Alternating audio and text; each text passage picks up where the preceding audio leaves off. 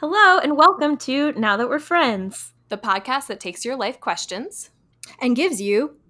Sorry, can we start over? My headphones are not in. Okay. The whole Nope. time. I'm so sorry. Hold on, they're almost in. They're almost in. Take it away, Anne. Hello, and welcome to Now That We're Friends. I'm so sorry. Damn it! I just accidentally, as you said that, I just accidentally realized that I pulled a classic Caroline move. And I texted Gail to feed the cat instead of Phil. I sent it and then I was like, motherfucker. she just texted me back, I cannot. I'm so sorry. okay, let's try that again. Did you text Phil though? Is the question. I did. I texted him. Okay. Okay. Okay. now that we're friends, here is an album you would like. Here is a book you would like. I think you'd like my cat and also my dog because we're friends. Now that we're friends, now that we're friends, now that we're friends, now that we're friends. Hello, and welcome to Now That We're Friends. The podcast that takes your life questions. and gives you homework. Just kidding.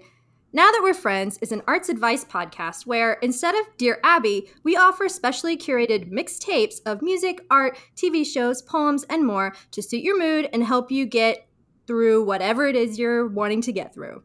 That was Gail Thompson out of Grand Rapids, Michigan, who once stood on her chair at a bar and gave a really impassioned speech about President Gerald Ford.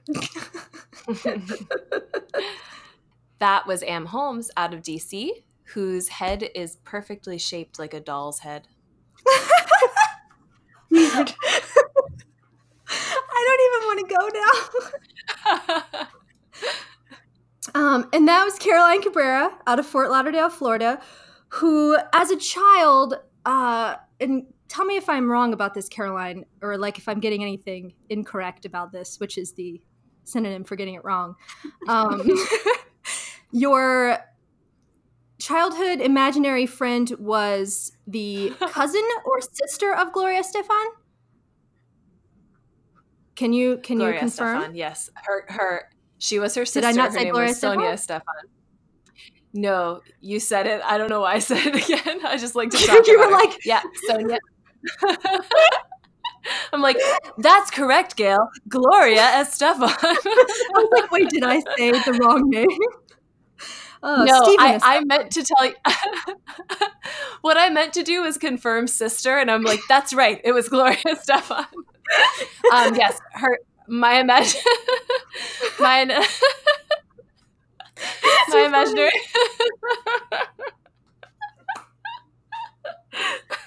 Good job, everyone. I'm crying.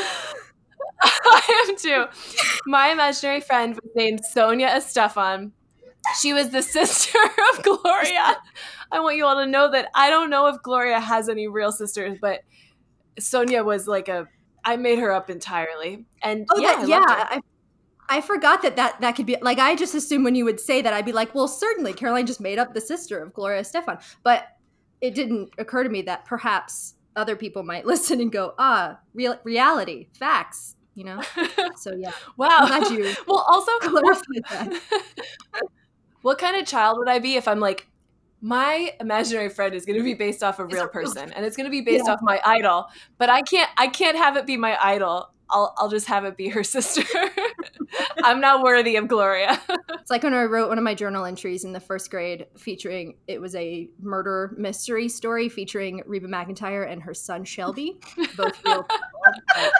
That's the galest Gail that ever galed. Like, um, are we doing a podcast, guys? I don't know I anymore. don't think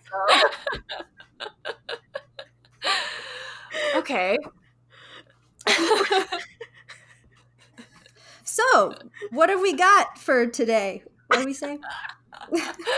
I think let's just roll with it. What do we got for today? What do we got?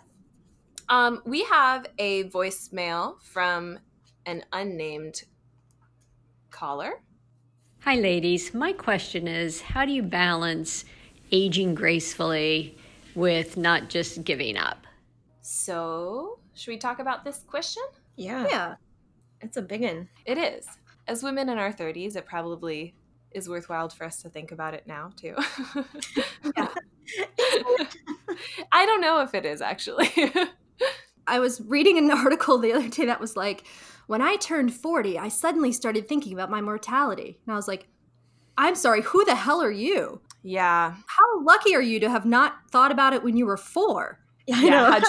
guy was gonna say five, but yeah. Yeah. I think I sent you guys last week. I woke up in the morning and opened my news app, and one of the first article titles I saw was the Atlantic article that was like, "Your decline is closer than you think," and it was all oh, about Oh, like peop- it was all about people peaking in their careers, like people who are very successful generally like peak and then still have like decades that they live feeling insignificant. So yeah, I think ag- aging seems hard. Yeah. Yeah. I was just gonna say I started thinking too on the word gracefully, yeah. which is so interesting because grace can mean so many things. I don't know, just thinking about like social graces, which is kind of civility and decency, but grace is also like elegance and poise. And so it's just like interesting to think about grace in its many, many forms. I don't know. I started to go in a lot of directions Yeah. with this, just thinking about Well, what gracefully means and especially like what gracefully can mean for women especially Yes. like in a very gendered world where women aging is kind of like almost taboo Yeah, I think this is a super gendered question. What what do we want to name our our caller? We can call her whatever we want. Cynthia. Cynthia. Okay. So yeah, I think Cynthia, I thought the same thing. Sorry guys, if you can hear my cat in the background. yeah Um he's very unhappy yeah, he'll eat in about 25 minutes and then he won't be unhappy Lord. anymore. uh so yeah, just this is a little bit of real life coming on in on the podcast. So yeah, I think that word gracefully makes this a very gendered question. I'm not saying that, you know, only women deal with how do I age and I think it's something that I've actually talked a lot I mean, when my grandfather was ill, like this was certainly a topic that was on his mind, but I was wondering how would a man phrase this question? Because I think there are mm-hmm. different concerns at play. yeah Yeah. Should we jump into suggestions? Um, so if you remember, Caroline and Anne, you remember that I listened to Harry Potter and the Sacred Text a lot, a Yeah. podcast. The idea of grace. And obviously with Harry Potter and the Sacred Text, it's it's like thinking about, you know, not necessarily like religious, but more spiritual concepts. And the idea of grace for them is this idea of forgiveness without there being any need to be forgiven where it's just like there is no need to forgive someone. There is nothing there's nothing benefiting you. There's nothing benefiting like anybody but you are allowing them to be forgiven or allowing it to be okay regardless. And that's that's having grace right? That's like connects back down to relationships too and who we are as people. And then i think it, it's nice thinking about that grace as like forgiveness of yourself and other people. Mm-hmm. right? And that's kind of what the the core really is to me. It's like yeah like it's obviously it's it's totally gendered and it's totally thinking about like you know f- like grace is some sort of thing that's like smooth and natural that and like you know nothing is being bothered but it also means that like you're being forgiving and you're being a forgiving person of yourself and of others i guess for no reason whatsoever which is the best part about grace. You're just doing it because you're a good person. And so the point is, is i think a lot of it is about forgiving and forgiving yourself and just being yourself and living your life yeah. and feeling okay with it. Because i started to think too about perspective and acceptance a lot with this question. Yeah. as we get older we have to change ourselves in some way to be more of ourselves or to be someone else or to look for different things. And so yeah i think a lot about that. We have nothing that we need to be searching for necessarily that we don't already have Connecting that idea of grace, though, to that idea of like forgiveness, mm-hmm. when I reframe it in Cynthia's question, how can I age without it being like burdensome? like how Yeah. can I how mm-hmm. can I be for how can I be forgiven for like existing in the world as a less young woman? Ugh. And yeah. And I, I actually I love that you said that, Gail, because it like reframes the question in a way that I think brings so much clarity to why aging is difficult for women and why that's kind of bullshit. yeah it's so like it's it's really funny to even think about it in that way because like obviously when we say like oh meryl streep is aging gracefully we're thinking like man her cheekbones are still rocking like Yes. that's like what we think about it and not and, and and the fact that it's natural right like we're thinking of this like oh so and so isn't doing botox or so and so isn't blah you know like basically the only thing that we read about when we hear about women aging is like what kind of skin routine they have or skincare routine not a skin routine that'd be terrible if you had a skin routine um, a skincare routine. um, because then it turns into the capitalization of our insecurities, which is where Yes. the like all those terrible ads come from. But it's like, how do you not care, but still care? yeah. But Yeah. like, how do you not care what people think, but care what you think? this kind of brings me one of the first uh, recommendations i had when i when i thought of this question because when you think about aging gracefully it's so like you just illustrated gail you so naturally go to actresses and i'm like oh helen mirren you know and it's like all i'm doing is like thinking of hot older ladies which is not super That's productive all you do. Sorry. that's all I do. and then it made me think of I was trying to think of someone who is an actress who is, you know, older than she's not even that old, uh, but you know, who is aging, um, who is remarkable for a variety of things and not just being beautiful. And that's not to say that like Helen Mirren or Meryl Streep aren't obviously they're like got accolades. But the person I thought of that I want to recommend, and, and then I have a couple things to recommend in like the scope of this person, is Julia Louis-Dreyfus. Because I think she's amazing. Um, I think she's super freaking funny. I think, I mean, I know Veep is just ended, but up until the end of Veep, I thought she was the funniest person currently on television. And what I love is that when she was younger, she was playing like Jerry Seinfeld's sidekick. And then in her Mhm. fif- in her 50s, she's starring in a show. She was someone to look to where I'm like, look, she's someone who like has really come into her own so much more and has shown it kind of in her own right so much more as she ages. So I really want to recommend Veep. The character that she plays in Veep takes on, you know, as a politician, like the very gendered ways we judge women in a satirical way. And then also she is an actress is like really just owning it in her 50s. The other part of that is that I want to recommend I'll admit that this part came first when I was thinking of it. The Inside Amy Schumer sketch the uh, last fuckable day. Do you guys Mhm. do you guys know this one? Yes. No. Okay, it's hilarious. So Amy is like jogging through a park and she comes upon Tina Fey, Patricia Arquette, and Julia Louis-Dreyfus like having this like they're like set up at this like beautiful table with this spread of food and they're sitting and talking and she's like, "Oh my god, you guys are my idols. Like what are you doing out here? Is it someone's birthday?" They like, you know, have her join them and they're like, "Oh no, it's Julia's last fuckable day." And she's like, What are you talking about? And they're like, Oh, you know, like when you're a woman in entertainment, there's a point at which you become like not fuckable anymore.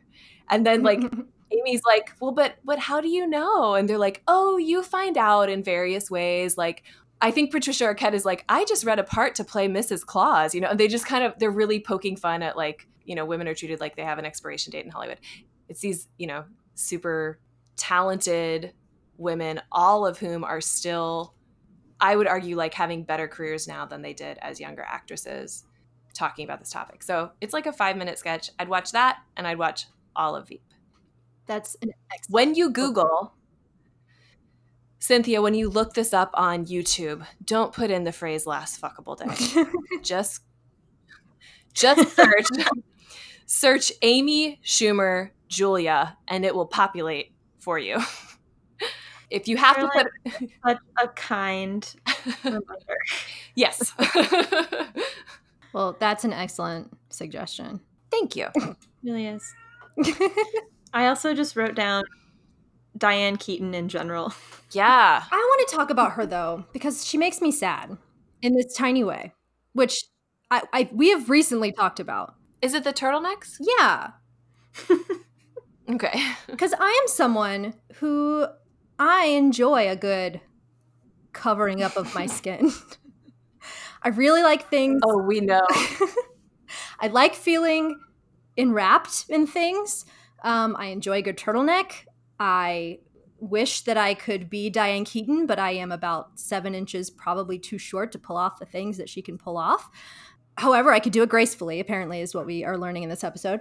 Her aesthetic, though, so I follow her on Instagram. I'm really Yes. into her clothing choices. Yeah. Her aesthetic is very much like swimming in this outfit. Yeah. I feel like you could do that. I swim in lots of outfits. It's true. um, literally, no. In doing a bunch of research, trying to figure out, because I remember like watching her on Oprah like a million years ago, and her being just like, I feel really comfortable. Like I really like covering up my hands, like like covering up my neck. I like covering up my shoulders. I like wearing these clothes. And then as like I was reading, it turned into like, yeah, okay. So I and I have like somewhat melanoma, but also I think I'm old and I want to cover up my gross skin. And I was like, Diane Keaton, you have ruined me. And it makes me so sad. Oh, that is really sad. But I mean, in general, I agree, Diane Keaton, because I think she's incredible. she is. She also flies her freak flag. She Yeah. I mean, that's mostly what I was thinking about. I didn't know all of that. all No, of that why stuff, would you? Which is sad. But just like when I, I don't know, anytime I like see her or hear her, I'm just like, yeah, exactly. She does what she wants. She wears what she wants. And she just seems like she kind of just is being herself. hmm Just a little weirdo. And I say that's like one of my favorite compliments I say to people. is to be a little weirdo. Yeah. Which means just like you're just being yourself. And I love it. And my mom recommends uh, the book club. I was going to say the book thief. That's she's not, I mean, I'm sure she recommends that too, but the book club. Is that the one where they all read Fifty Shades? Yeah. She said she didn't really like it though. Oh, why is she recommended then? She listed it as like things that she's seen that had old people in them. oh, oh, she recommended it for Cynthia. yes. I thought you were like just just to keep you up with Diane Keaton and my mom news. I mean, that's for the next podcast. Diane Keaton and my mom. I don't know. It's the first podcast I could think of. And do you have a particular like thing that you're thinking of? For Diane Keaton? Yeah. No. Okay. I was just thinking of like her presence to me. She Mhm. just always seems like she's pretty confident in being who she is. And I don't know. She came to mind when I thought of like aging gracefully Mhm. and confidently.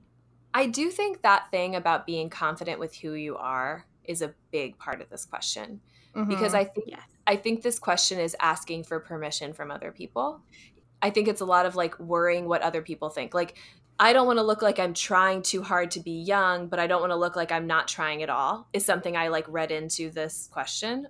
Did you guys see that there too? Absolutely. It's yeah, I have Mhm. I'm thinking I've been this entire all of my suggestions think so much about like the pressure of the narrative that we've seen in our past and like how we feel like we're kind of stuck in whatever that narrative is and we, anything that we do even if it's something wild it still needs to be something wild that is we are given permission to do.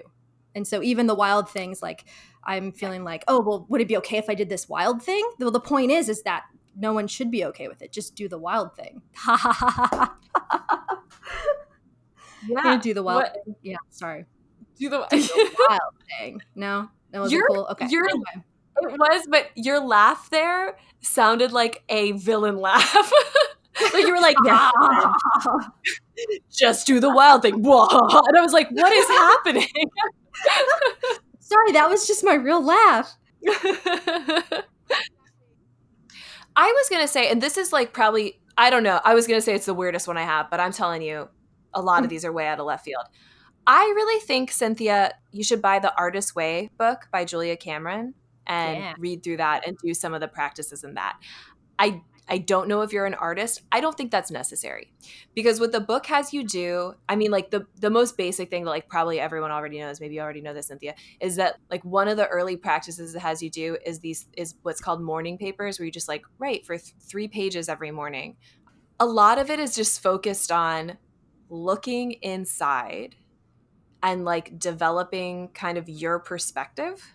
And that's what I think seems really exciting about being older is having lived experience, having this like kind of like self-possession and distinct perspective. I'm sorry, the cat is now like knocking down the door. Um, it's just going to happen. Um, sorry. So I think something that seems actually exciting about being older is being like more self-possessed, more sure. And what makes me a little sad about Cynthia's question is that it is so focused on other people. And so I think taking time for yourself and not like in a hokey way, like, oh, girl, take time for yourself, get like a yoga class. I think doing the artist way and, and really making a deliberate effort to start caring more about your interior thoughts mm-hmm. is going to help you. It's going to help you say, like, you know what? This is what I want to wear, or this is what I want to do, or this is something I want to say or you know it's going to let you feel more permission from yourself rather than looking for other people for mm-hmm. permission to be the way you want to be and i love the art for, i'm someone who's like who's very much looking for everyone's permission i know like i feel often that like i don't know what i like i don't know what i should like and there i i keep asking people what are like i'll i'll i've asked caroline and anne you know what should i have for dinner tonight? Yeah. i'll call my mom to ask what kind of ice cream i should get. And not it's like the silliest things but i always feel like i need to get permission for anything. And obviously those are the smallest things but um, the artist way has been really helpful for me for sure. And not even just like art wise I, I would say in fact it's done nothing for me art wise but in terms of like a way of thinking it's been really helpful. Yeah that's what i was thinking too is like it's a way of almost like focused like self journeying you know yeah well, so my the I'll, I think my suggestions can go right just piggyback right on there. I don't know if I necessarily recommend this episode of 30 Rock, but it's the finale of 30 Rock where Jack is trying to figure out if he's happy or not. And he like he does the like 6 sigma chart and it's like mm-hmm. a pie graph. It says like health is like one pie chart color like piece of the pie. Then there's like love life piece of the pie. Then there's like hobbies piece of the pie. Work piece of the pie. And it's all these different things. And he it like shows him going through and like figuring out whether all of those are like whether he's quote unquote completed all of those. And of course at the end like it's a joke and like it's totally absurd nothing about it matters. But doing it a few months ago was really helpful for me because I couldn't real I couldn't figure out what it is that I wanted to do, what I felt like doing what was important to me. And i think that's the real thing because it's not necessarily what you because like boiling it down to what do you want to do? sounds it make it can be really difficult to figure it out. But if you just boil it down to like what are the things that i care about? What are the things that i can do to get toward those things? And yeah. tur- you like turn it into a chart. And like i literally put a i had like a pie graph um, on my little agenda thing. And i did literally they these six sigma different pieces of like a happy life I don't know a ton about Buddhism, but I mm-hmm. I do know that like one of the Buddhist principles is living in congruence with your beliefs. So like doing meditation about like what is it that I value? What is it that I and then looking in your day to day and being like, do I live this out? Do I live this mm-hmm. value out? Or am I like living in a incongruent way with the values I have? Which is something that I have been trying to think about the past few years. Like, okay, maybe you're so discontent mm-hmm. with this thing because the job you have doesn't actually live out your values. Okay, try to find something. Yeah, so that's what that makes me think of, Gail. And I think it's a huge, it's a great way to kind of take stock. Yeah, it's like it makes things quantifiable that seem so unquantifiable because they're yeah. so, they get so big in your head, and it's good to like put, yeah. give things a value and put them down and give them a name. Yeah, I think like finding the common thread in like what grounds you. And mm. I was thinking about both of your recommendations too, and it sort of fits with one of my major ones too, which is to read this is the story of a happy marriage by Ann Patchett, which is a collection of essays that came out uh, a few years ago.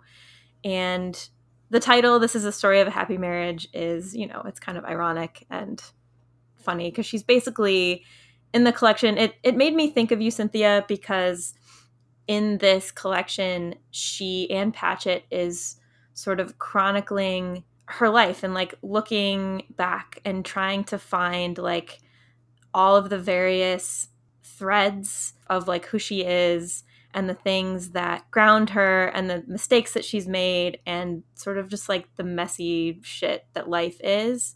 She is a writer and a lot of her essays are grounded in her practice as a writer, but that's sort of where things converge and she talks about all the other aspects of her life. I mean, her actual marriage, but she also kind of talks about her happy marriage as like writing being the thread through kind of a lot of the rockiness through like a lot of the uncertainty and being able to kind of hold on to that thing through like her failed first marriage and just some of the like shitty jobs that she's had and just being able to to age and have that that kind of grounding um like like for, force or like the anchor or something?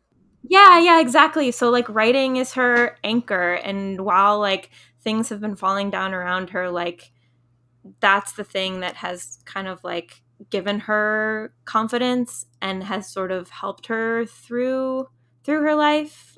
As a writer i appreciated it because she does give you know some some like practical advice about writing but that's not really what her essays as a whole are doing. It's really kind of her charting her life and what what matters what she doesn't need to worry about and how that has like shaped her as as an adult woman I love that collection, Anne, so much. It's the first thing I ever read by Ann Patchett, and then it sent me off reading like everything by her. Not I I still have a few a few novels I haven't read. so I've It's never so- heard of it. It's so good. Um, but there is a particular essay in that collection that doesn't necessarily apply to this question, but I just love it so much. It's the one called Love Sustained.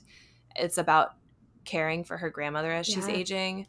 It kind of talks about, I mean, there's so much that happens in it, but the idea of love sustained is that love is easy when you're young and healthy, and that, like, as people age, that's when love requires so much of you Mhm. it's just so beautiful and Mm. i i've read it multiple times i've i don't own that book i probably should but i've checked it out from the library so i checked it out once and read the whole thing and then i think two more times i've checked it out just to reread that essay uh, when i needed it in my life Yeah. my So, mom gave it to yeah. me and i cherish it That's lovely. Um, but something else I just love about Ann Patchett in general, and Cynthia, I think Wow. you should just read Ann Patchett because she's an incredible writer, is that she does not suffer bullshit in her life. Like, if you read Mm. interviews with her, and I don't know if either of you, Gail or Caroline, have, but she's just like, I went through all this stuff, and now, like, that I am approaching, well, in the interview I read, she was approaching 50. I don't actually know how long ago that interview was. She was basically just like, now I know, like, these are the things that I want to hold on to. These are the things I don't care about. These are the types of people that are toxic. She's just so confident about how she lives her life. And I think that that's, it's a model for me, certainly. And I Yeah. think she's someone to look to as a writer and also just as kind of her outlook on life, I think is, I find it I love that. I like that. Yeah. I love her so much. And she's someone, sometimes there are writers, and I'm going to sound so snobby, but there are writers who I kind of put into like the, oh, like book clubs read this um, basket. But I'm like, oh, this seems like maybe a little lighter or a little less. Because I can be so snobby about books where I'm just like, there's so many books. Like, I only need, like, I don't have time to read all the books I want to read. And so I only have time for the best books and i think she is someone who i i had misplaced into like that basket where i'm like she's not like not like the quality but i guess like it sounds shitty but i think that's what i thought like oh she's not really like the quality of writer i want to spend time with and then i was like are you a Mhm. fucking idiot caroline she is amazing and i just admire her so much. I thought that too um, before I read her.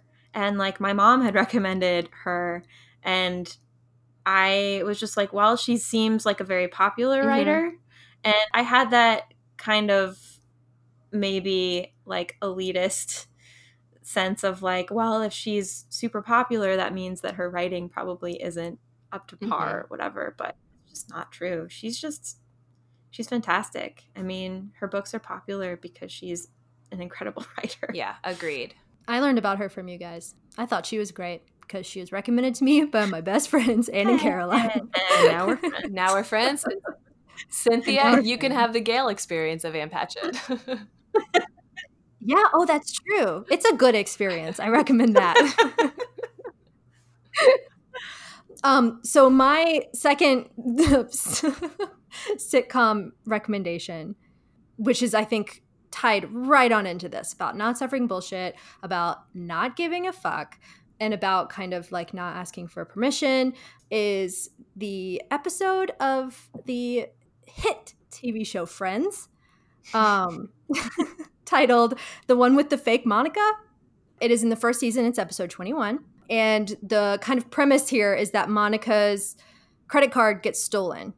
And she only finds out because she's looking at her statements, which I think is hilarious. That, like, back then, back in the day, we just would, like, look at our statements and be like, oh no, I didn't buy this a month later. now it's like I went to brunch and my card was declined, and it's because Right. the bank was like, you don't go to four foot lockers in one evening usually. Right. Yeah. No, yeah, my car was my card was declined 2 weeks ago cuz I forgot to tell them that I had left Salt Lake City. But like if I'm home from Salt Lake City, that should just be like default, right? If they're like, "Oh, someone's back in Grand Rapids, cool."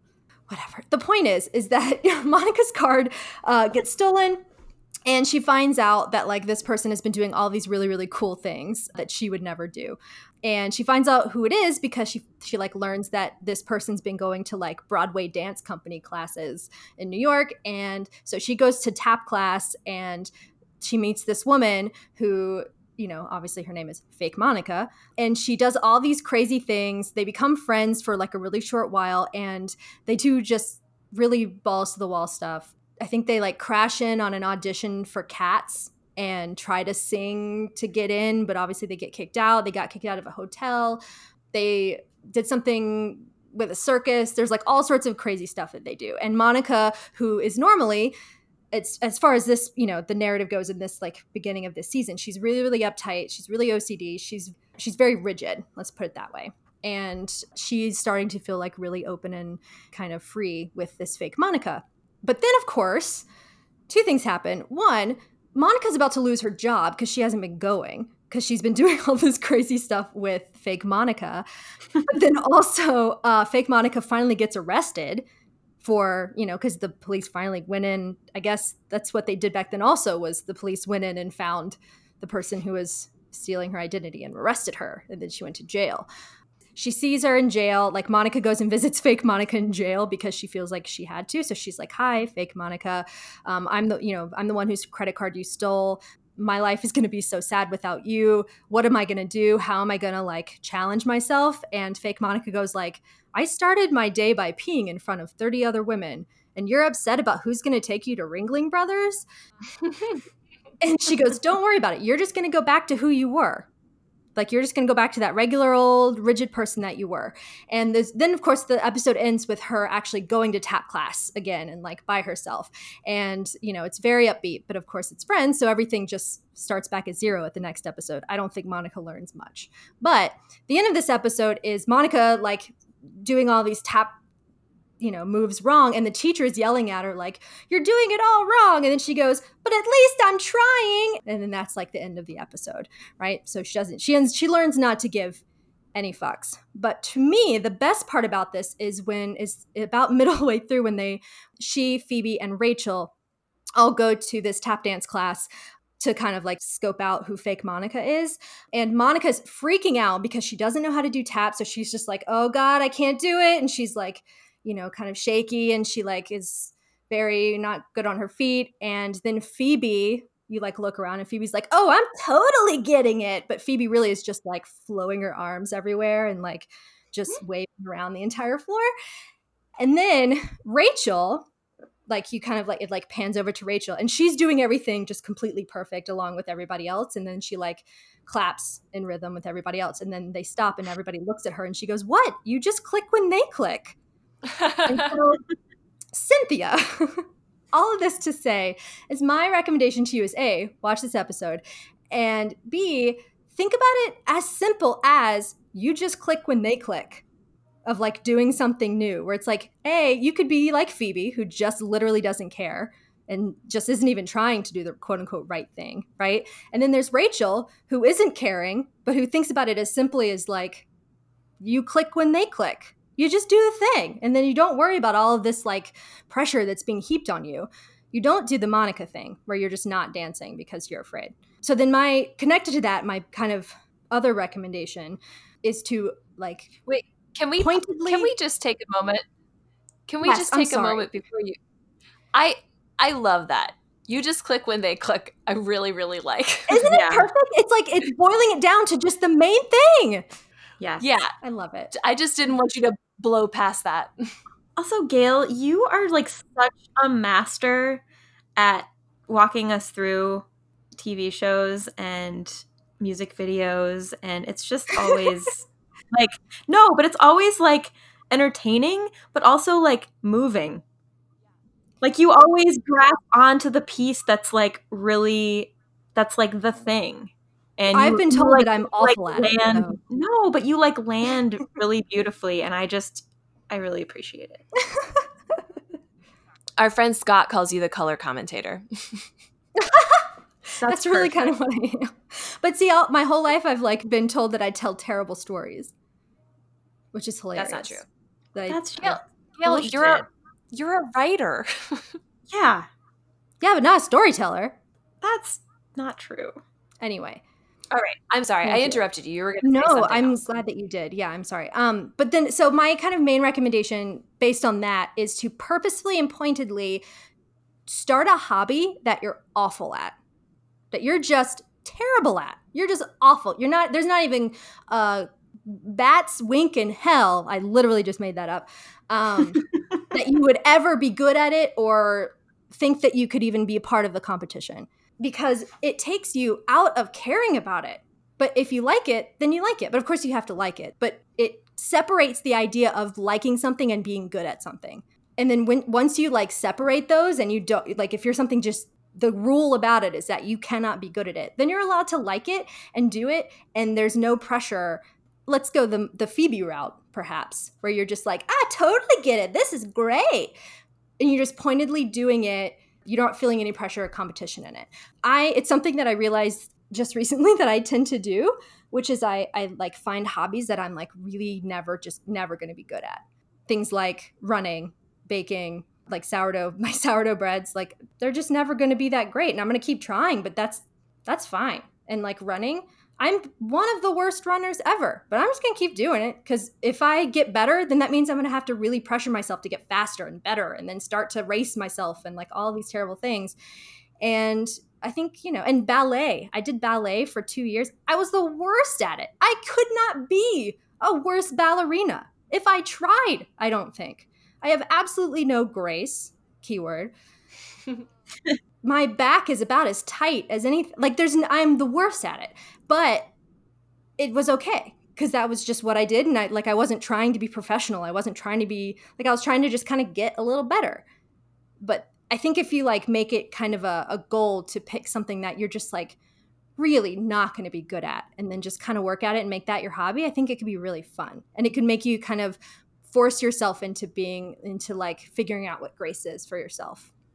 Yeah, and I think that piggybacks really well off what we talked about earlier, where you're focusing more on you looking inward rather than Mhm. looking outward. Because doing something you're bad at but that you like, that's mastering being like, I do not care. I truly do not care what you think about what anyone yeah. else thinks about this. It's just about my enjoyment for this. And not in like the, you know, insecure, like, oh, it's just terrible. Oh, it's awful. It's like, no, it's whatever. It's just not great. Fine. Just move, you know? Yeah. You can also still like you can enjoy things that you're bad at. You can learn things about yourself. You can still gain confidence through not being good at things. And I think that's Yeah. important too. Yes. breaking down the barriers. Yeah.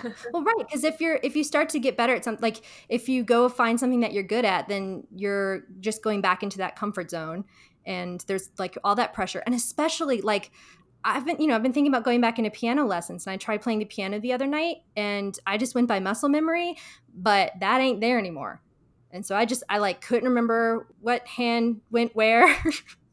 As if I have like seven oh, hands. Oh boy. but like it made really, me like- so upset. What?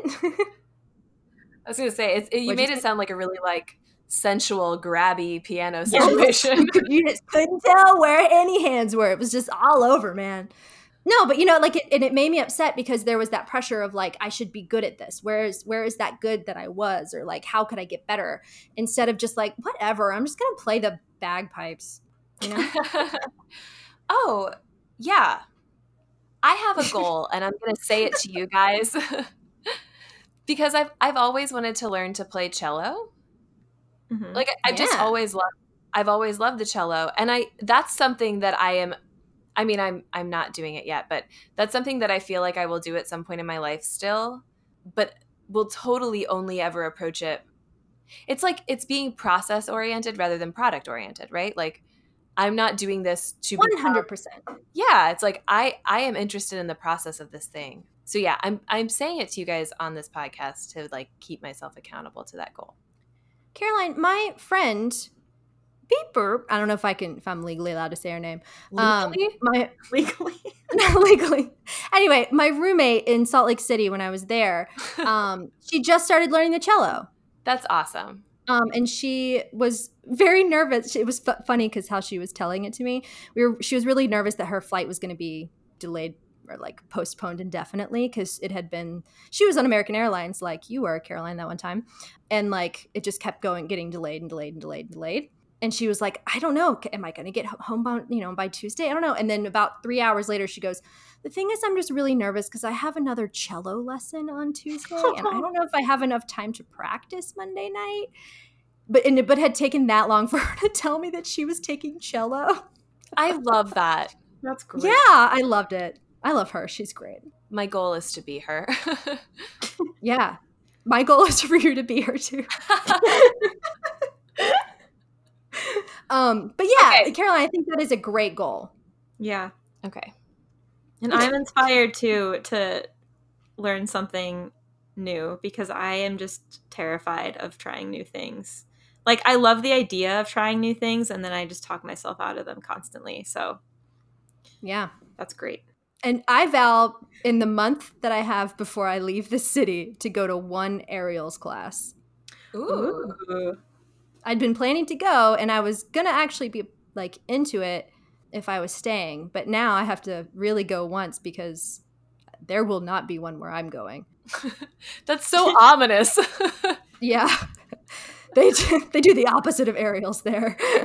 guys she's just she's just going to georgia it's okay listeners you, you guys don't know what Georgia's like. no, but I imagine that like the closest aerials place is like in Atlanta or something. So, probably or Athens. Actually, it's in Athens, I think. i'm glad Anyway, Yeah, figure it out right now, please. I will. I'm just gonna talk it through.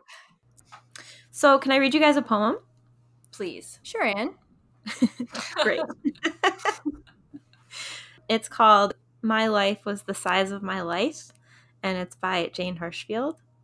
And it's hmm. from her book, The Beauty, which came out in 2015. And Cynthia, I was just thinking of you as I was reading this poem. My life was the size of my life. My life was the size of my life. Its rooms were room sized. Its soul was the size of a soul. In its background, mitochondria hummed. Above it, sun, clouds, snow, the transit of stars and planets. It rode elevators, bullet trains, various airplanes, a donkey. It wore socks, shirts, its own ears and nose. It ate, it slept, it opened and closed its hands, its windows. Others I know had lives larger, others I know had lives shorter the depth of lives too is different. There were times my life and I made jokes together. There were times we made bread. Once I grew moody and distant. I told my life I would like some time, I would like to try seeing others. In a week, my empty suitcase and I returned. I was hungry then, and my life, my life too was hungry. We could not keep our hands off, our clothes on, our tongues from. It's kind of sexy there at the end. Damn it. I don't know, but I just I love this idea of like the life is the size of my life. Like my life is my life and I it's made up of what I make it up of and I can you Mm. know wish for things and you know the grass is always greener, but also I can just I mean on this topic of, you know, what you guys are just talking about too, like trying new things and failing and being messy and like your life is your life and Make out with it. yeah make out with it. Take its clothes off or i guess. Rub your tongue all over it or something. I don't know. I just love that that notion of like my life is my life. Like it's the size of what it is. Like i don't have to compare it to somebody else's. Like i can be confident in whatever it was whatever it is what i want it to be and it can be a little sexy i guess at the i don't know Yeah. talk about the end No, but it's like but uh, no, I like it. like the the contract, like the contract that you make with yourself is literally uh, like no one else has that same contract, and it's not like the one human life contract that you're that you've made with yourself that you have to fulfill. right But it's like you are you are creating your own contract with yourself, and it's like everything that, that you're doing to fulfill it and make it, then fill it, not fulfill it, to fill that contract is totally unique and to yourself, and so that's it. Yeah, and I think also what you said, Anne, about not having to compare it. I think comparison can only really make you feel small. yeah Mm-hmm. The thief Whereas- of joy, I've heard. That's true. but if you are looking inward and like thinking about, you know, oh, my life is my life, like then you have the ability to think of yourself more expansively and like Mhm. think about what that life could grow to entail, you know? Yeah. Yeah.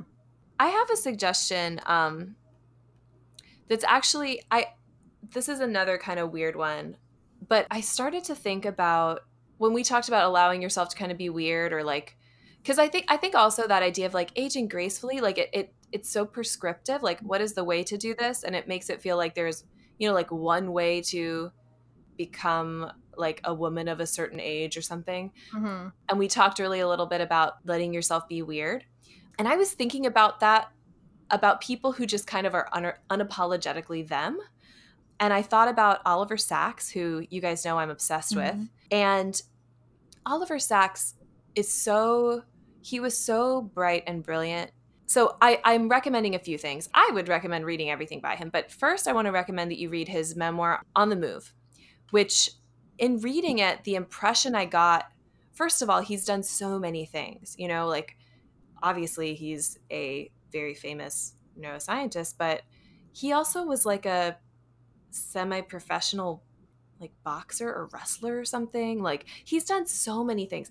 And he also, up until he became incredibly ill, but like up into his 80s, he did open water swimming every single day. Like he was he was a person of many interests and many cool weird habits and he's also someone who lived his life in a kind of defiant way, both with his, I mean, his story of coming out to his family is pretty traumatic, and yet he was like, I need to be who I am. And then even his work, when he began writing Awakenings, he was really passionate about writing science in a way that was accessible for a wider audience. And that was really frowned upon. And he was very much like kind of a he was kind of looked down upon in his field of science for even having an interest in doing that and not just writing for journals. But he just kind of didn't care and did what he thought made sense for him. Mhm.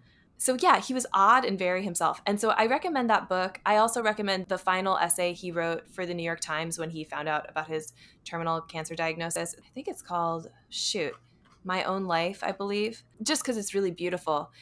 Something that I found really delightful about him too is that he contributed a lot to Radiolab episodes. They would interview him a lot.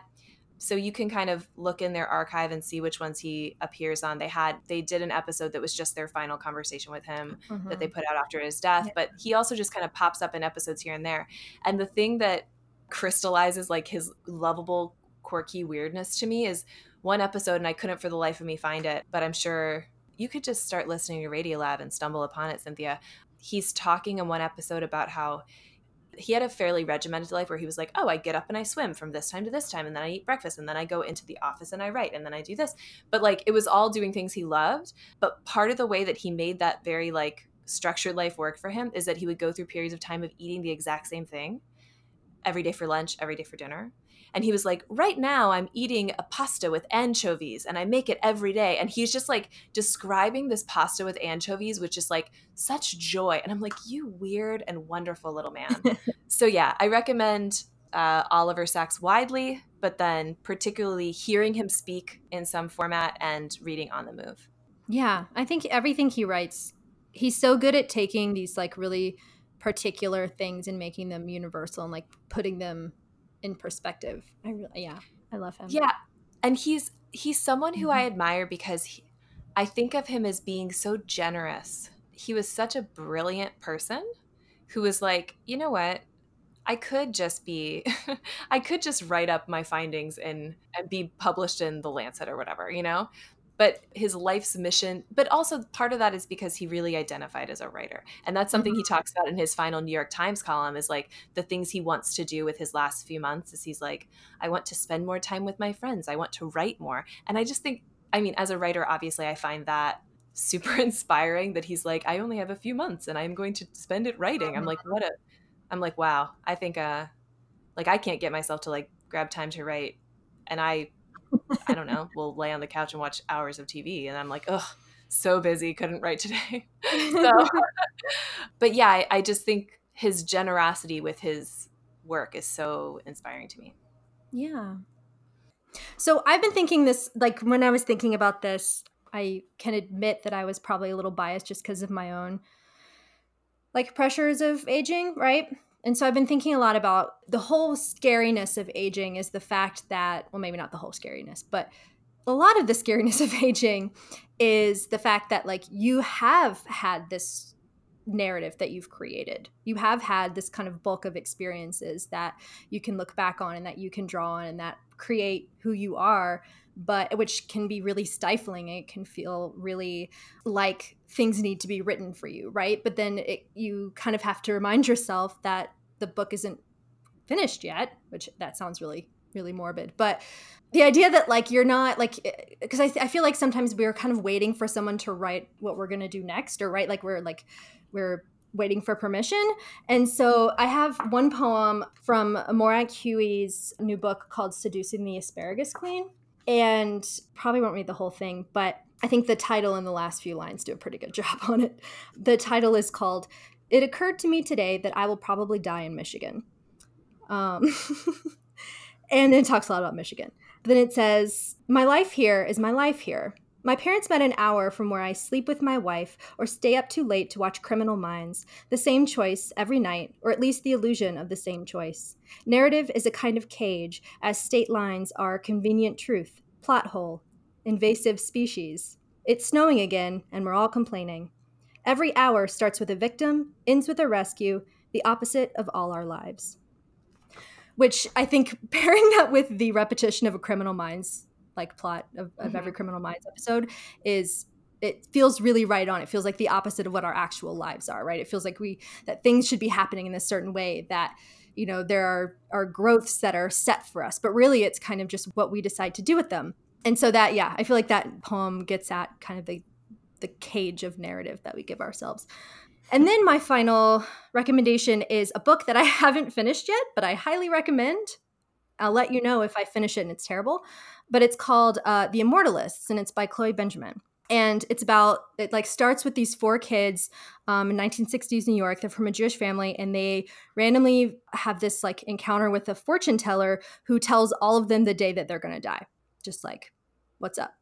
And then the rest of the book and they kind of like find out i think it's like seven years later once the dad dies they like all kind of come together and tell each other like oh this is what the person said this is what the person said and then the rest of the book is basically goes through each person and kind of walks them through their entire lives. And so it's probably not the most uplifting book, but I think it's really interesting because it thinks about that idea of narrative and like fate and the idea of what your choices are and what you're to, you know, that what is it? I think like character is fate where it's like the what you are, who you are, the things that you do is exactly what you're going to that that is your life. Your life is your life, you know? Yeah.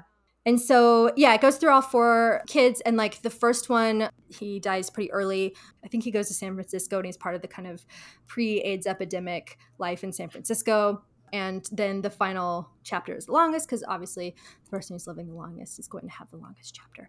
But I think it's it's just really interesting because you you there's a beginning quote that they have which it says this feels like something is happening to everyone but them. And so it's like everybody else has this narrative that you again we've something we've talked about in an earlier episode that it feels like everyone else is kind of following this narrative and that the level of agency that you have and the choices that you're making in that narrative. And the thing is you have agency and it's you who are going to do those that changing. And i don't know being an adult and knowing what to do is like you feel like it's totally separate from you and that you're kind of just waiting to be waiting to know what to do and waiting to be an, an, older person and waiting to figure out how to do it. And really it's just you and then the years just keep coming. And they don't stop coming. Stop coming. Yeah. but yeah. you know what i mean? Like it, it's, it's like you you're like man man i'm gonna when am i gonna be a, a cool older person? It's like oh it's just the same me and the years just are they just kind of keep piling up. So like that is just you. The entire time it's just you. Does that make sense anyway i highly recommend this book. I think it's a great book. It's beautifully written. I actually recommend a book that it sounds like they're very different, but it has some similar kind of thoughts in it. I recommend The Prime of Miss Jean Brodie by Muriel Spark, mm. which, yeah, I just, I love that book. I think it's really good. I've never watched the movie, but I know that Maggie Smith plays Miss Jean Brodie, so it's probably wonderful. But it's set with, it's in a girls' school. I think it's a girls' school. There's this set of students. There's like maybe you know four or six students. They're ten years old, and they meet their teacher, Miss Jean Brodie, who they think is just like really beautiful and worldly. And you know she has kind of like trysts with a couple of male teachers, and they're like, oh, she's so desirable. She's so wonderful. And she announces to them that she's in her prime, which is I just think really funny. She says, I have frequently told you, and the holidays just past have convinced me, that my prime has truly begun. One's hmm. prime is elusive. You little girls, when you grow up, must be on the alert to recognize your prime at whatever time of your life it may occur. You must then live it to the full. And then later she says, one's prime is the moment one was born for. So these are, I don't know, kind of like funny little thoughts but the, the book takes a dark turn as it goes. Like the, the girls start to age and, uh, and so does miss jean brodie and they start to they first kind of have this confidence at being chosen as her favorites and then their separate relationships with her get more complicated as they all age and they start to be like women in their prime or whatever um, and maybe miss brodie is past her prime. And so it's a really interesting book but it kind of just shines a light on this preposterous idea of like a person having a prime like mm-hmm. versus just hey this is just a part of the life you're living and you're going to keep on living for a while and then you'll be old and that's okay too. So i don't think that this is an uplifting book to read thinking about but i think it lets you off the hook a little bit to be like yeah whatever my salad days are gone. That's okay. Man i hope i still have salad days. Man my husband Phil was at the gym and he was this is a couple months ago. He was having trouble um I don't know, like something he was like, "Oh man, I just don't recover like I used to." Something like, you know, something boys say. and his friend goes, "You're a pickle, Phil. You'll never be a cucumber again." oh man. But it's my favorite. And then we we were at a restaurant and this guy was at the restaurant which we didn't notice and he sent pickles to our table. We were like, "What the like the waiter set, yeah. set down our check with a little cup of pickles, and we're like, "What?" And then she like indicated like I don't know that guy over there, and we turned and it was the pickle guy. So that's anyway, amazing. Yeah, that's really funny actually. yeah. I'm I'm lucky because both of my parents their 40s were their prime. Hmm. So like I have a while to really think about it. Like but I, like maybe my mom was her like late but like they both will say like we were in our best physical condition when we were in our 40s. And I'm like, "Thank God cuz I am not in mine right now." so I'm looking forward to it. my mom is Your mom is thriving, Anne. my mom, I mean, talk about like gaining perspective. My mom is just I'm just going to like I was going to say toot my mom's horn, but that's not really what I Toot away, Anne. I just she is someone who is like who I look up to in terms of aging. Like I had a conversation with her a couple years ago. I think it's when I turned 30 and I was just feeling a little nervous. Like I was excited because on one hand, like most of my 20s were terrible. And I mean the second half of my 20s were great because I started grad school and like I met you guys. But the first half of my 20s were terrible. And so I was like excited about turning 30, but nervous. And my mom was just like, you know, I loved my 30s. I figured out so much stuff. I felt like, you know, it was okay to be myself. And then she's like, you know what? I also really loved my 40s. And now that I think about it, my 50s were great too. And, you know, my 60s are turning out pretty great too. So I just always think about that too when I'm like, when I start worrying about aging. And I'm just like, that attitude about like, you know, you're the same person. And I think a little bit of perspective and acceptance goes a long way. yeah, and aging can be clarifying. Yeah. Yeah, exactly.